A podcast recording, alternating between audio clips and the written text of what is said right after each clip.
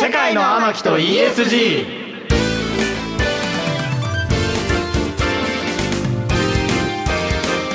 こんばんは。三人鬼と書いてミキミキ幸太郎です。若手研究者をバックアップしている渡辺博です。二次元ボディの天木純です世界の天木と ESG この番組は SNS 総フォロワー数およそ500万を誇る天木純さんのグローバル展開。うん世界の天木になることを目指しまして ESG を軸とした今必要なさまざまな知識や世界の見方、この番組では天木の種と呼んでいますがこちらを天木純さんがリスナーのあなたと一緒に楽しく身につけていく番組です。す。天木さんが実際に興味あることもっと知りたいことや僕たちが今これを押さえておくべきなんていう話題天木の種をどんどん学んでいく30分ですイエイ。なんだそれはお 三十分ね。参加型ね。参加型参加ね型。なるほど今ね。今縄跳び入る気分。縄跳び入る気分。オーナー跳びに入る気分。オーナーじゃなくて俺の一人の縄跳び入って ごめんなさうん。やめてよごめんね。差しなとごめんですね。ごめんねのイントネーションやばいけどね。ごめんね。ねなんかもう本当ね今ね、はい。リアルが楽しいんでしょもう最近ね。バーチャルばっかやってるから。バーチャルそうそう。リアルのコミュニケーション。久しぶりのね。あともちょっと暗いお芝居しなくなったからあーもうもう。一気に確かに。抑圧されたものが、ハッピーになったのね。超ハッピーハッピーハッピーハッピー。でもすごいね。なんか視聴者参加型のはい。VTuber っていうか。そうなんです、うん。なんか麻雀とかで一緒に参加して、はい。しかも早いんですよねやっぱファンの方が。ん。参加するスピードが、もうへ一人一一回戦終わったらシュシュシュって新しい人に切り替わって、うん。どんどんどんどんこうみんなでやっていく感じ。えなんかどんな感じだったんですか？リアクションファンの方リアクションもなんかあの画面見ない私の画面共有してるから、うん。私の画面見ながらやっちゃうと、うん。何も手配を持ってるかね。バレてるから、うん。もう完全に「見ないでね」って言って、ま、ルール多分守ってくれたと思う。よくわからんな。よくわからな。い不思議な世界すぎて。すごい世界。ないよ、いや向いてそう。ね、黙っちゃう人多いからあねの意外とでもね楽しいですよ、うん。ちょっとなんかあれだよね。なんか最近イヤーブックとかめっちゃあ売ってる。よね流行ってますね、今。海外の AI のフィルターに自分の写真を何枚も選んだ中からこう、うん。埋め込むっていう、うんうんうん。AI フィルターなんですね。あれ何が楽しいの？えなんか多分違うファッションだし、いろんな髪型の中にこう自分が入ってるっていう、今回のあれじゃないですか？いろんな写真アプリが今までこう流行ってきてた時に、うん。写真アプリってそんな差はなかったけど、うんうんたまにそのまあ昔フーディーが出てきたとか、むで最近なんか BDR 流行ってるとかっていう流れの中で、今回やっぱめっちゃ顔とか、うん。テテイストを変えれるこうクオリティが違うので、うんそれでなんかこう伸びちゃった感は結構あアメリりますね。カみたいなのがもう特あの限定ですよね。アメリカのヤーブそうそうそうそうそう。あれがでも100円ですよ。いやでもまだまだ広がるんじゃないですか？そういうことあれは伸びると思いますけどね直感的には。女性は修正するもんな。そうなんですよ。写真をな。男はしないもんね、うんいやでも知るしてる人も増えましたよ。あでもさ肌をされそうだけど目をバチバチに大きくするとかいないじゃん、うん。それなんかよくわかんなくなっちゃうんですけどそうそうそう男側と不思議な絶対アプリで撮る男の人とかもたまにいるじゃないですか。いるんだ。いるんですよ。まあティーンはそうじゃないですか？さでも大概のさ女性はちょっとキモいなと思って見るはない？思って見てると思います。女性は自分これもわかんないんじゃないですか。だから僕らもうだってね20代後半とか30代だからあれだけどそっかそっか。今の10代とかの子たちは普通に化粧やってるしみんな普通にね。そこの切り替えのあのギリギリラインに私はいるかもしれない、うん。そうだと思う。あそういう時代もあるよねっていうのといや絶対スマホノーマルで撮ってほしいなっていう、全身脱毛はしてる男は？えー私はちなみに毛が男の象徴だと思ってるのでへ毛はあってほしいいやこれもだから世代ありますよね。面白いね。はいもうギリギリ本当にそう。確かに狭間感あるねちょうどね。あとお父さんどんな人かもあるよねほら。あ確かにお父さん結構男らしい系あそうですね。そうそうスポーツマンみたいな確かに確かに。いやー男らしい系。難しい、うん。どういう感じなんだろう難しいな。ねとかいろんな論点がございますが。はい。いろいろありますね。世界の人は ESG 今夜もお付き合いのほどよろしくお願いいたします。お願いいたします。お願いします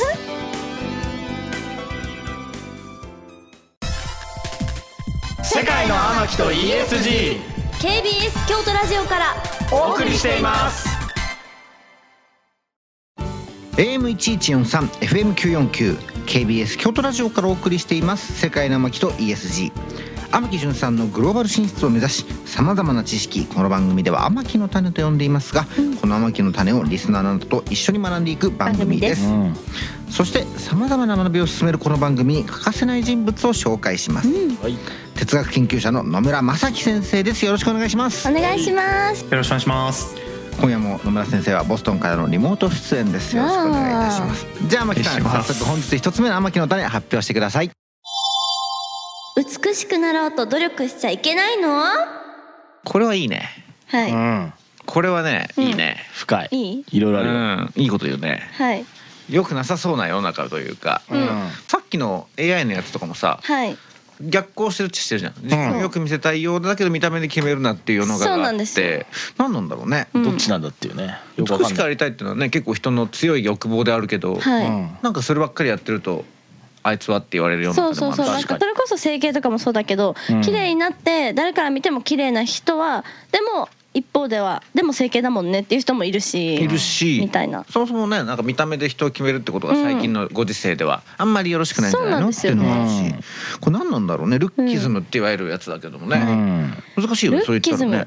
うーん。割と褒められるとかいいとみんながしてることうん。が若干なんかは逆差別と言ったらなんだけど、うん。分かんないよね。それもだから一概に言えないからさ。はい。例えばアフリカだと日本のタレント誰が一番いいってさ男性たちに聞くとさ渡辺直美が一番いいってみんな言う、まあまあえーそうですよね。そうかそうかそうかそうか。そうそう。だからところ変わればの部分もあるから、うんうんじゃあ何が善なのみたいなところから、うん。難しいよね。時代で変わっちゃいますしね。な個性が一番美しく反映されるんですかねなんだけどそれがなくてうん要は結構なんていうの美というものが一つに人気が集まっちゃうのがよろしくないって言われてるのかはいなのか分かんないよね。なんかでもほら、うん。まあ美もねいろいろあるって結局その人から捉えられた美もあれば、うん。結局自分でこう捉えてる美も、うん。まあこれも鶏卵ですけど、まあ、結局他人から評価されてる美がベースにあって自分の美を定義するって人もいるんでちょっと難しいですけど本当になんかこう根源的な欲求っちゃ欲求だしただ欲求をみんなこう大っぴらにすると配慮をしなきゃいけない人に配慮できてないっていうのがあって、うん多分ルッキズムって言葉が多分生まれてたりもすると思うんで。それってちょっとさ強者なのか分かんないけどさ、うん。ちょっとまあなんて恵まれてたり、うん。強いとされる人を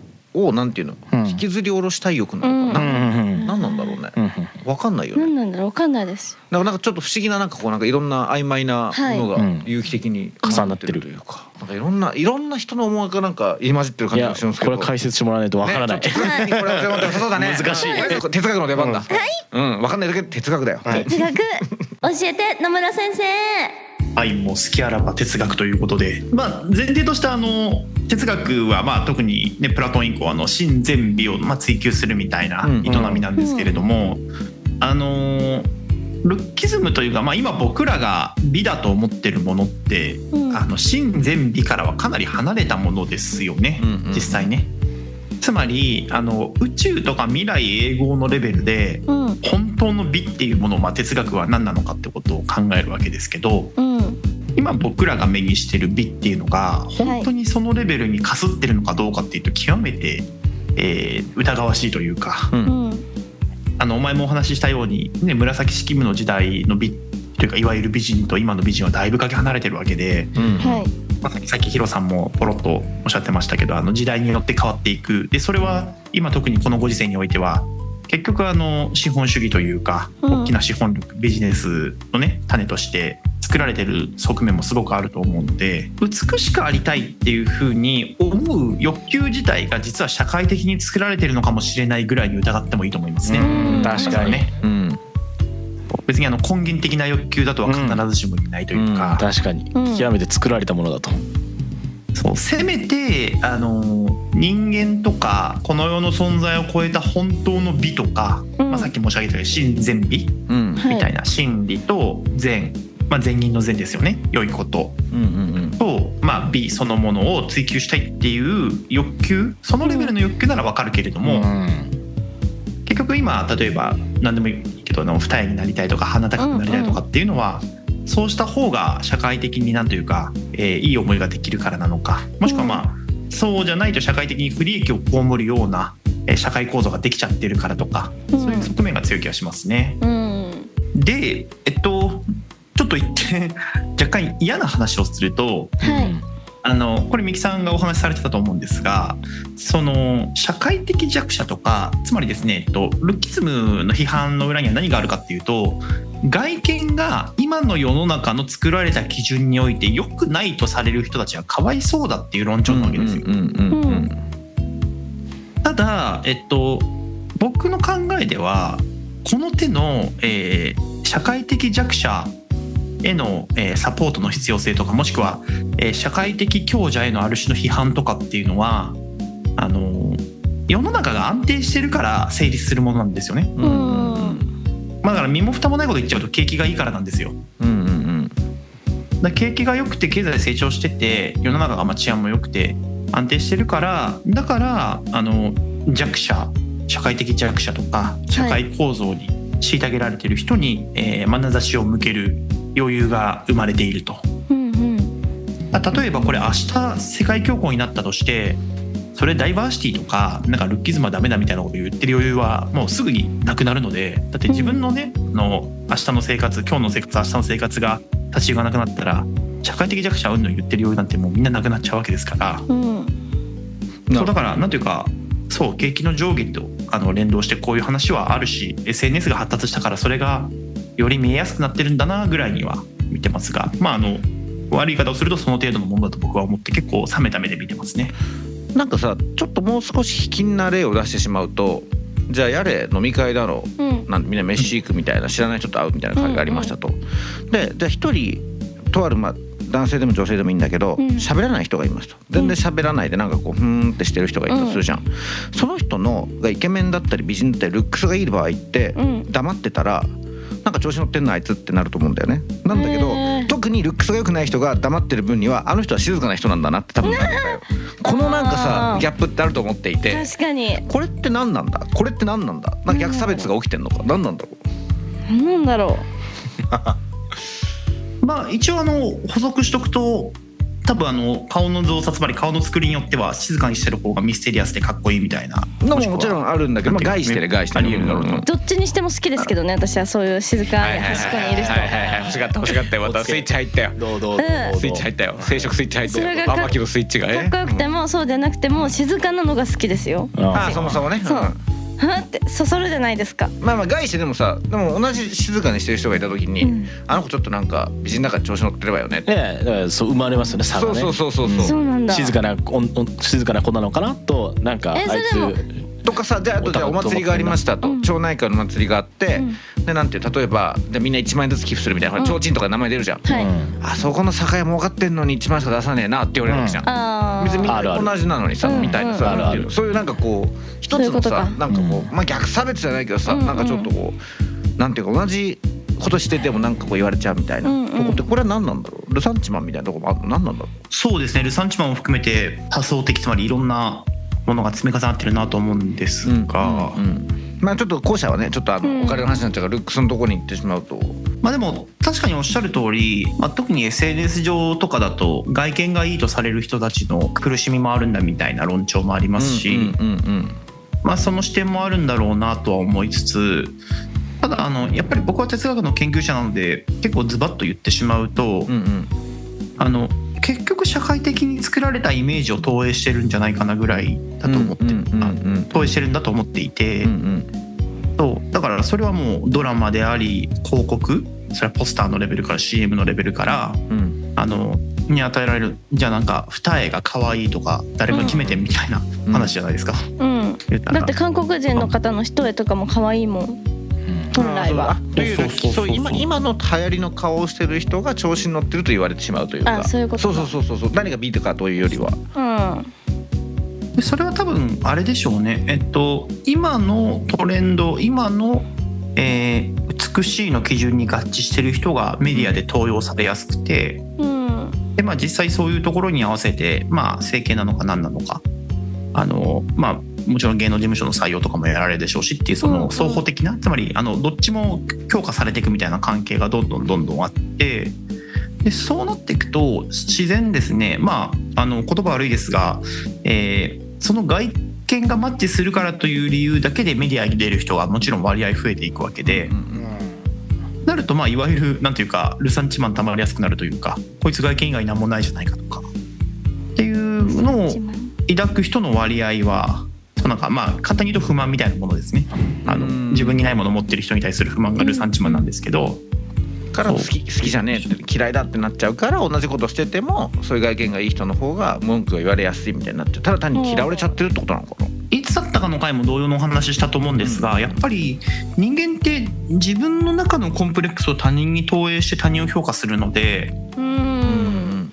でその時にお話しした例は僕今ハーバード大学にいますけどはい。あの日本で僕はハーバードに留学してるって言ったらこいつマウンティングかよって言われちゃうんですが、うんここにいるともうあのすれ違う人ほぼみんなハーバードの人なわけでうん。なんとも思われないみたいなみたいな感じであのルッキズムであっても当然にそのなんというか自分の中のコンプレックスなのか、まあ、不快感なのか、うん。まあ、まさにいるサンチマンなのかをその場にいる人目の前の人に投影しちゃってるっていうふうなことは、まあ、あのニュートラルに中立的に考えるべきだと思いますね。まあ、難しいよね。ほらハーバードってさ言わなきゃいいけどさ、うん。やれじゃ顔は出てるしさ天木さんの場合はさそのなんていうの、いわゆる魅力なんていうのこう人を引きつけるさ。グラブうん。グラビアボディ。ポプロポーションがあったりさ。っていうのがあった。りそれってもさもうさほらもう晒しを巻くとかさお面をかぶるじゃなきゃ隠せないわけで、はいそれってなんかもうなんていうの垂れ流さなきゃいけないはいはい。から嫌われにから嫌われなきゃいけないじゃん変な話、うん。それってどうしたらいいんだ？なん確かねなんかこうこれって今どうどうなん？で結局みんな羨ましくて嫌いだって言ってるだけなのかな、うん。ルッキズムって結局は突き詰めちゃうと。あーでもすごく深いお話でそうなんですよね。あの個人レベルで言えばえーっとその天木さんにコンプレックスを投影してこない人と仲良くなればいいっていううん。そうそう視点になると思うんですそれよは間違いないですよね。うんうん。いやだからなんかあれですよね。あの自分の彼氏とは決して友達になってほしくないっていう側なのか直接純ちゃんのおっぱいって大きくていいよね。本当羨ましいって言ってくるタイプの子かっていうことですよね。の二択あそうだからどっちかっていうと だから羨ましがってあんていうの？あんたおっぱい大きいから羨ましいから嫌いよって言ってこないような人と友達になっときゃいいよねっていう。あそう個人対個人だったらね全然それそれがもう人を選べばいいからね選べば解決策だからですけどね。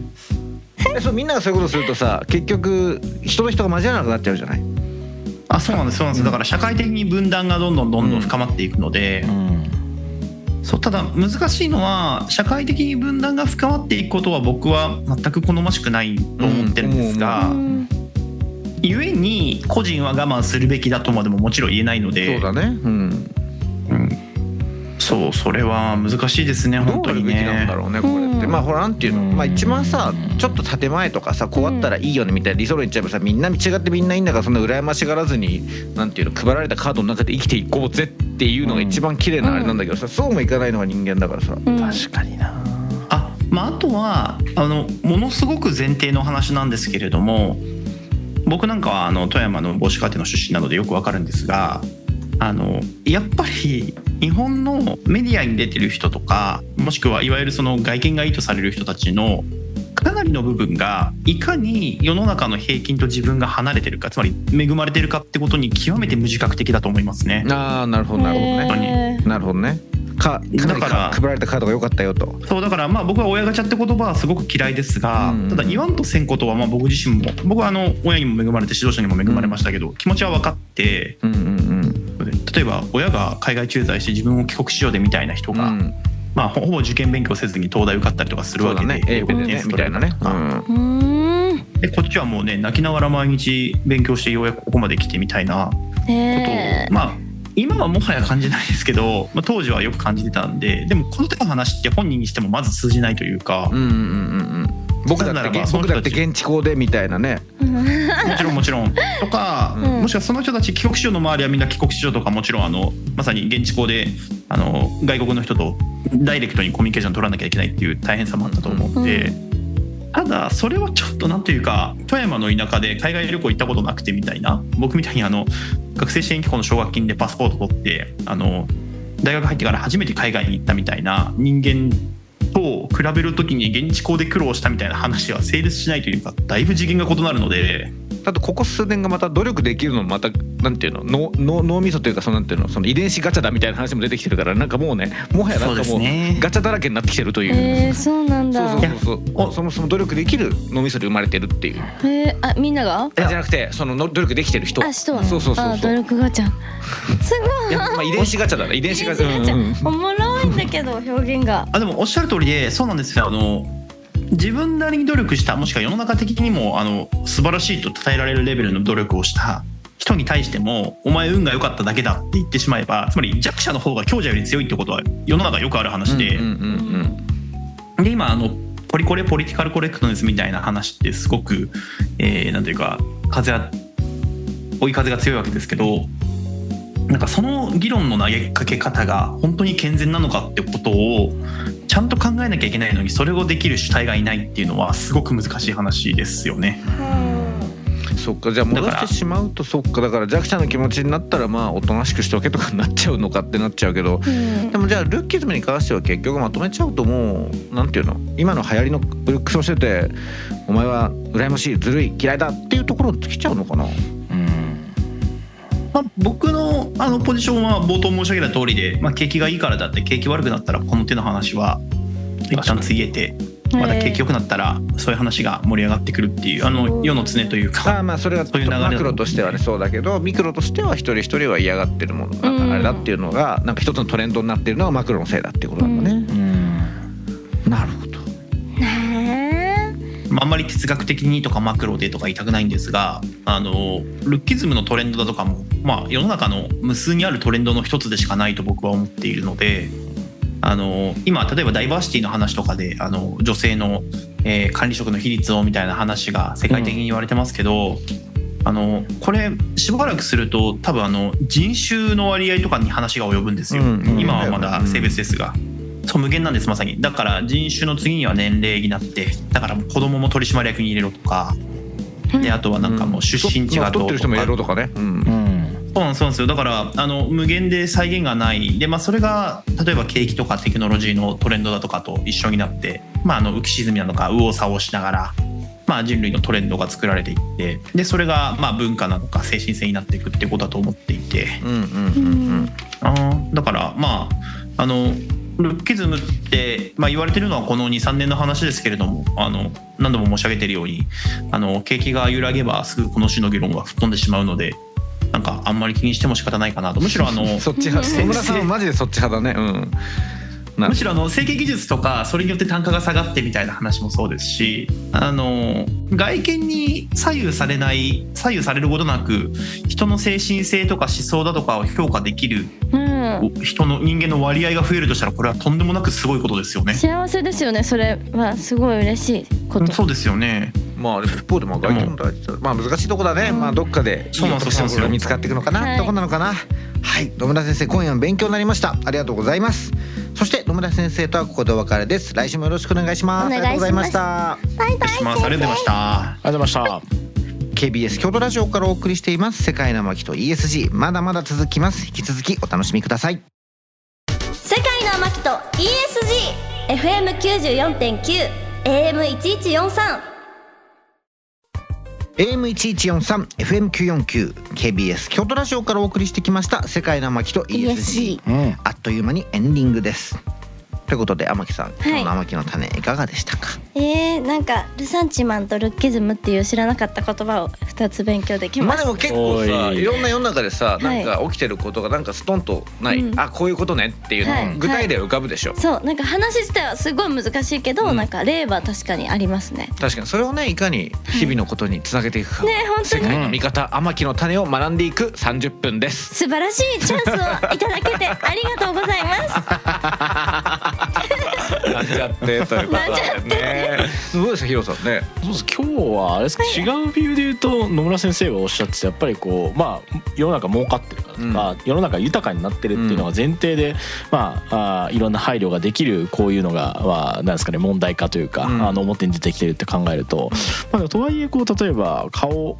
じゃあルッキズムか顔うんの一面だけで育てるなら、顔自体をめちゃくちゃいじれる例えばテクノロジーが出てきたら、それは多分また変わるって話じゃないですか。うん。まあ、なのでまあ結局なんか人類全体がどんどんテクノロジーの力であの豊かになる選択肢が、まあ、自然と増えていけば増えていくほど、まあ、またこの新たにこうトピックになるものが生まれていったのの、まあ繰り返しなんだろうなっていうのはなんか今の話を思いつつ、まあ、ただこう今身体的な豊かさがだいぶテクノロジーでこう担保されていく中で、うん。21世紀多分精神的な豊かさを担保する何かとか、うんまあなんかもちろんか顔面はいじるかもしれないけど、うん。顔面をいじって得られるものって多分どっちかと精神的なものだと思うので、その精神的な豊かさに対するテクノロジーっていうのが結構マクロではこれまた重要なんだなっていうのは個人的に今話を聞いて勉強になったので。まあ変な話ね二重まぶたはもうテクノロジーでさ賄えちゃうから。あもう全然余裕ですよね。テクノロジーで賄えないものを持ってる人が強いみたいになってきちゃうよね、うん、とかまたじゃあそれ整形できるお金を持てない人はどうするのって話になると、いやそれってもうそもそもあのじゃあたまたまそのねあのあまり年収が高くないご家庭に生まれた方でも、うん結局社会全体としてベーシックインカム導入して、うんまあ、一定の教育費だったりとか自由なお金を与えられるようにしますとかいう世界がもしテクノロジーの力で来たら、うん。まあ、あのサマールタムとか言ってますけど、うん。ワールドコインとか言ってやってるんであれができたら、まあ、確かにどうなるんだろうな世界とか、ルッキズムってなくなるのかなとかは気になりますね、うん。社会実験的に。確かにね、うん。何人が何を羨ましがり何に反感を持つかみたいなとこになっちゃってるからね、うん、だからお金とテクノロジーのその制限がなくなった時にこう人間は何を求めるのかっていうのがその野村先生の言うその哲学的なところにも若干つながるのかな？のかな？とかは個人的には気になったりしましたね。確かテクノロジーとかでねどんどん変わってくるのかなっていう感じですけども。はい。はい、難しいですねということで番組ではあなたからの感想や天木順にこんな天木の種を学んでほしいなどたくさんのメールをお待ちしています。メールアドレスは amaki.kbs. 京都天木 .kbs. 京都です。番組ホームページのメールフォームからも送っていただけます。天木を世界に連れて行ってくれるメールお待ちしています。また番組公式 X 旧 Twitter の方でも情報発信していますそちらの方にも「ハッシュタグ世界の天木」をつけて感想やあなたが知りたい天木の種をつぶやいてください。私が一つ残らずいいねしに行っちゃいますからね。はいそれでは「世界の向きと ESG」そろそろお別れのお時間です。お付き合いのほどありがとうございました。ここまでのお相手は三木幸太郎と渡辺博人。天木純でした。また来週お耳にかかりましょう。さようなら。さようなら。バイバーイ